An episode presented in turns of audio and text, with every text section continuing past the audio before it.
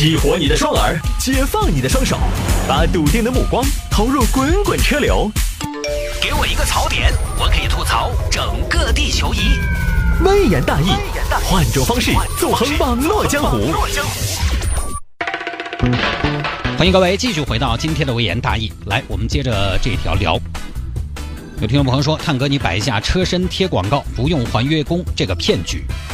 这个东西呢是上周成都商报曝光出来的，其实暂时还没有说它一定是个骗局。它到底是一个新的商业模式，还是一定是一个骗局呢？我们先来看一下吧，就是很简单，在乐山出现了一种新的购车模式，你呢只需要给一部分的首付，然后再办理贷款买车，但是呢月供不用你给。你虽然贷款买车，但是月供不用你给，月供从哪儿来？月供呢从广告来，你呢在你车上贴广告，广告有收益，每个月。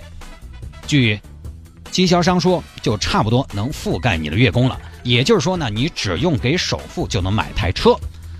乐山有不少车主都是因为这个很有优惠的形式而买了车。买了车之后，发现前两个月呢，确实每个月还给你返广告费，甚至确实可以覆盖你的月供。但是后面就无以为继了，而且贷款是以你个人名义办的，就是说。接下来，虽然你的广告费没有办法覆盖你的月供，但你还得把这个月供还起走，不然还要上黑名单，征信还会有污点。但其实想一下，你这个亏的也不多嘛，你就相当于是自己买了一台车嘛。这儿呢，记者又采访了这家广告买车的公司的负责人，说啊，你们承诺每个月给两千的广告费覆盖车主的月供，这个账是怎么算的呢？呃，是这个样子的啊，啊，记者同志，我们这个是个新的模式，我们前期是在车上贴小广告。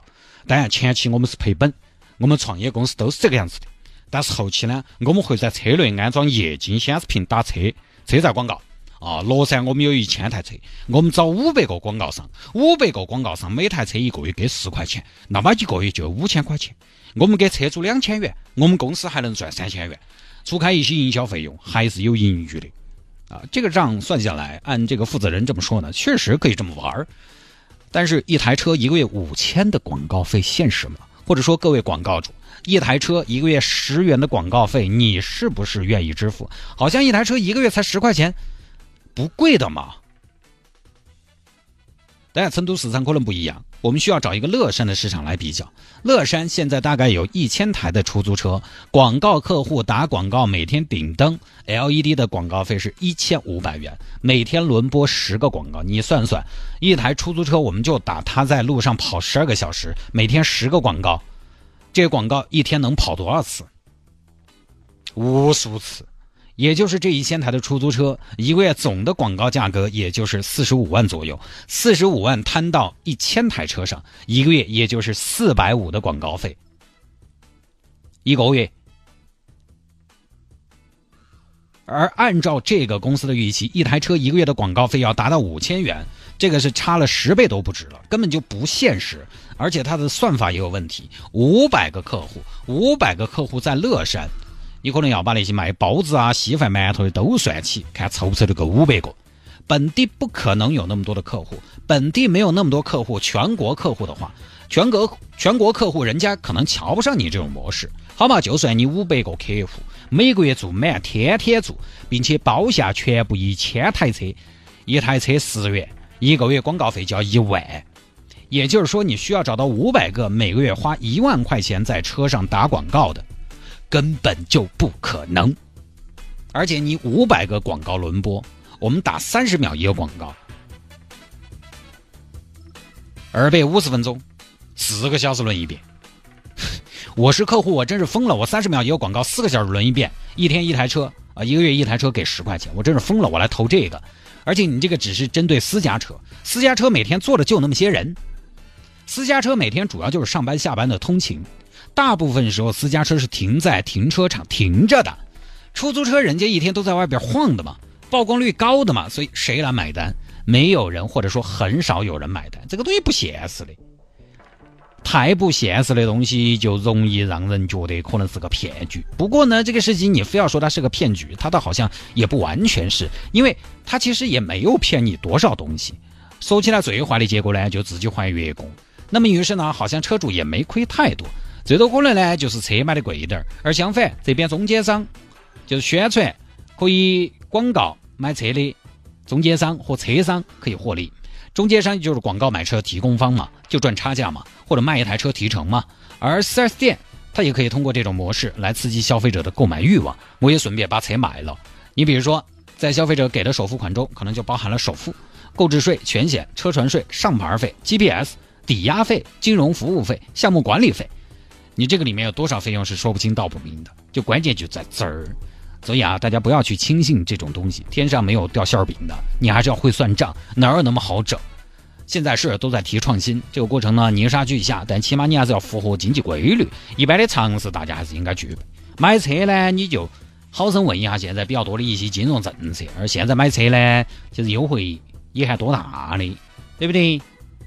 好车子也不贵，比如说一汽大众首款 SUV T Rock 探歌，即日起多重优惠礼遇，欢迎各位到店品鉴试驾。来看看这个吧，有听众朋友说摆一下征信有污点，想洗白被骗。这个事情呢，我们简单一点，我们就不在情节上做那么多的文章。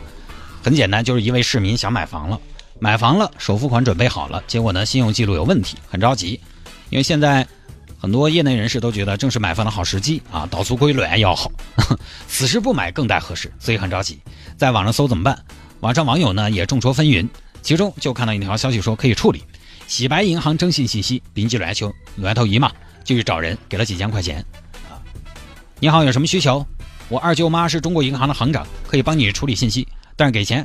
啊，给了几千块钱，结果意料之中，记录依然在，没有消除，没有洗白，但是呢，钱和人都没了，对方也联系不上了，就这么个事情。呃，关于征信这个事情呢，我怎么给大家说？征信一旦上传了，就不可逆，就不能再消除。也就是说，只要银行上传了，就无法或者说很难消除。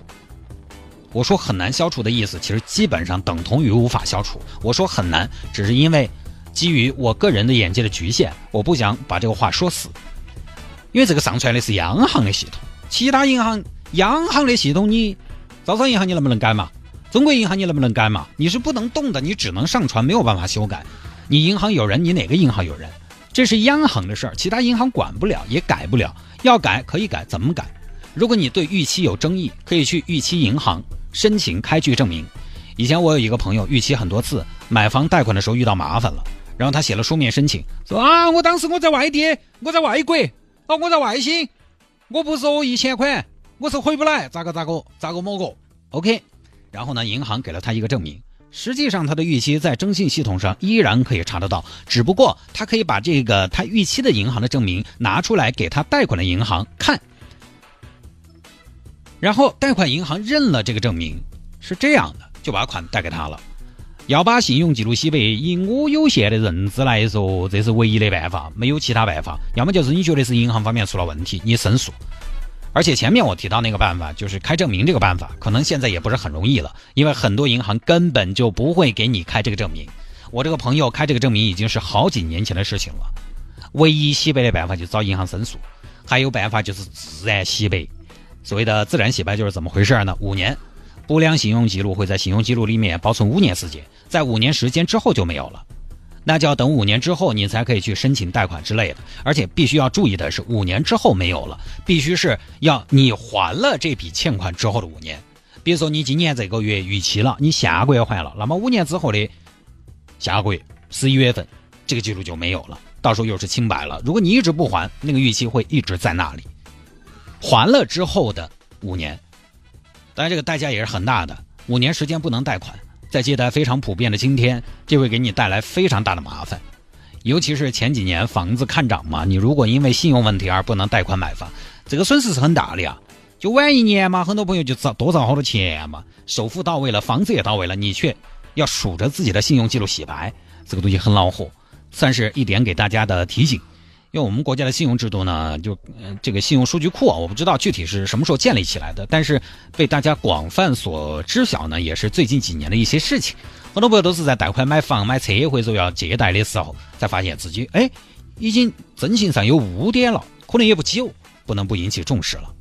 当然，一般在申请贷款的时候，很多朋友呢也会去查一下自己的报告。能不能贷款？其实还是要问一下专业人士。你不能以你自己查询到的征信报告，然后再综合一下网上网友们的意见，就亲自的，就轻易的决定说自己下判断，说自己能不能贷款，不能这个样子。你比如说银行的啊，找找；比如说中介的找找，他们呢会比较清楚该怎么办，能怎么办，能不能办，因为每个人的情况不一样，逾期的次数、金额、严重程度都不一样。在贷款这个事情上，很难说有个非常严格的标准来卡你。有人逾期一两次，有人逾期五六次，那你说哪个能贷款？有人逾期一两次，全是九十天以上的逾期；有人逾期五六次，可能每次呢几十百把块钱，也不是连续的。能不能贷款出来？银行都有个综合考量的标准，而且有时候你办不下来贷款，可能不是因为你逾期，而是因为你负债，甚至有的时候可能你空白征信，你没办信用卡，你没有产生过任何的借贷，也有可能被拒贷。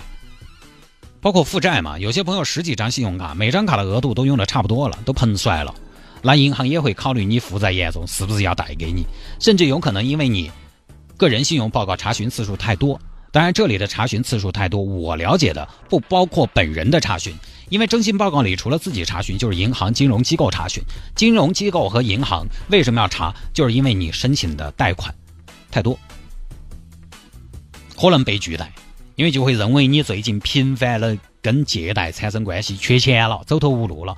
贷款这个东西，有的时候想想哈，感觉是给你钱用，给你救急，但贷款这个东西，很多时候是锦上添花。就是一旦当你真正的走投无路的时候，他是不得帮你的。当你还能借到钱的时候，你其实是还有办法的。当你没得办法了，他就不得给你借了。所以也有可能被拒贷。包括你说的你的职业啊，你的单位不同，你在信贷上都会被差异对待，跟预期不一定有必然的关系。于是呢，我的意思是不能简单的因为自己逾期了，就觉得自己贷款一定办不下来。可以问哈专业人士。另外呢，有时候比如说通过提高利率的办法。也是有可能贷给你的，买点理财产品嘛，对不对？提高收付嘛。至于逾期不能办贷款，通常的说法是呢，就是逾期啊，银行主要参考最近两年的征信记录，两年内是连三累六就不给贷款了，两年内连续三次逾期或者累计有六次逾期就不能给贷款了。连续三次就比如说十月、十一月、十二月，我们用信用卡来说嘛，一个月一个月说，连续三期每个月逾期，连续。所以你看，各位这儿又存在问题了。前面说了逾期记录保留五年，但是又有主流说法是银行办房贷主要考虑近两年的征信记录。那么是不是两年前的就不看了？对不对？其实也拿不准，还是只有你把你的信报打出来，向专业人士请教一下。其实这个东西呢，主要还是大家平时一定要注意一下用卡啊、借贷方面的习惯。尤其现在很多朋友呢，信用卡很多，有些做小本生意的朋友，我晓得的，他甚至把信用卡作为自己资金周转的来源。你想额度三万办十张信用卡，你就有三十万的资金在手上了。虽然每个月都要还，但你可以还最低嘛，就是方便。但是卡多少呢？有时候难免会忘。所以，如果不是你真的有很多灵活的资金需求的话，不建议大家手里边有太多信用卡。我觉得，普通消费来讲，有两三张、两张嘛，额度高一点的其实就足够了。你把两三张用好，靠赚，一张争取嘛，整个五六万的额度嘛。消费来说的话，完全够用了，不要留太多的信用卡，这个东西还是麻烦啊，还起来麻烦，每个月不再还钱，就在去还钱的路上。好吧，各位，这一条呢就跟大家分享到这儿啊。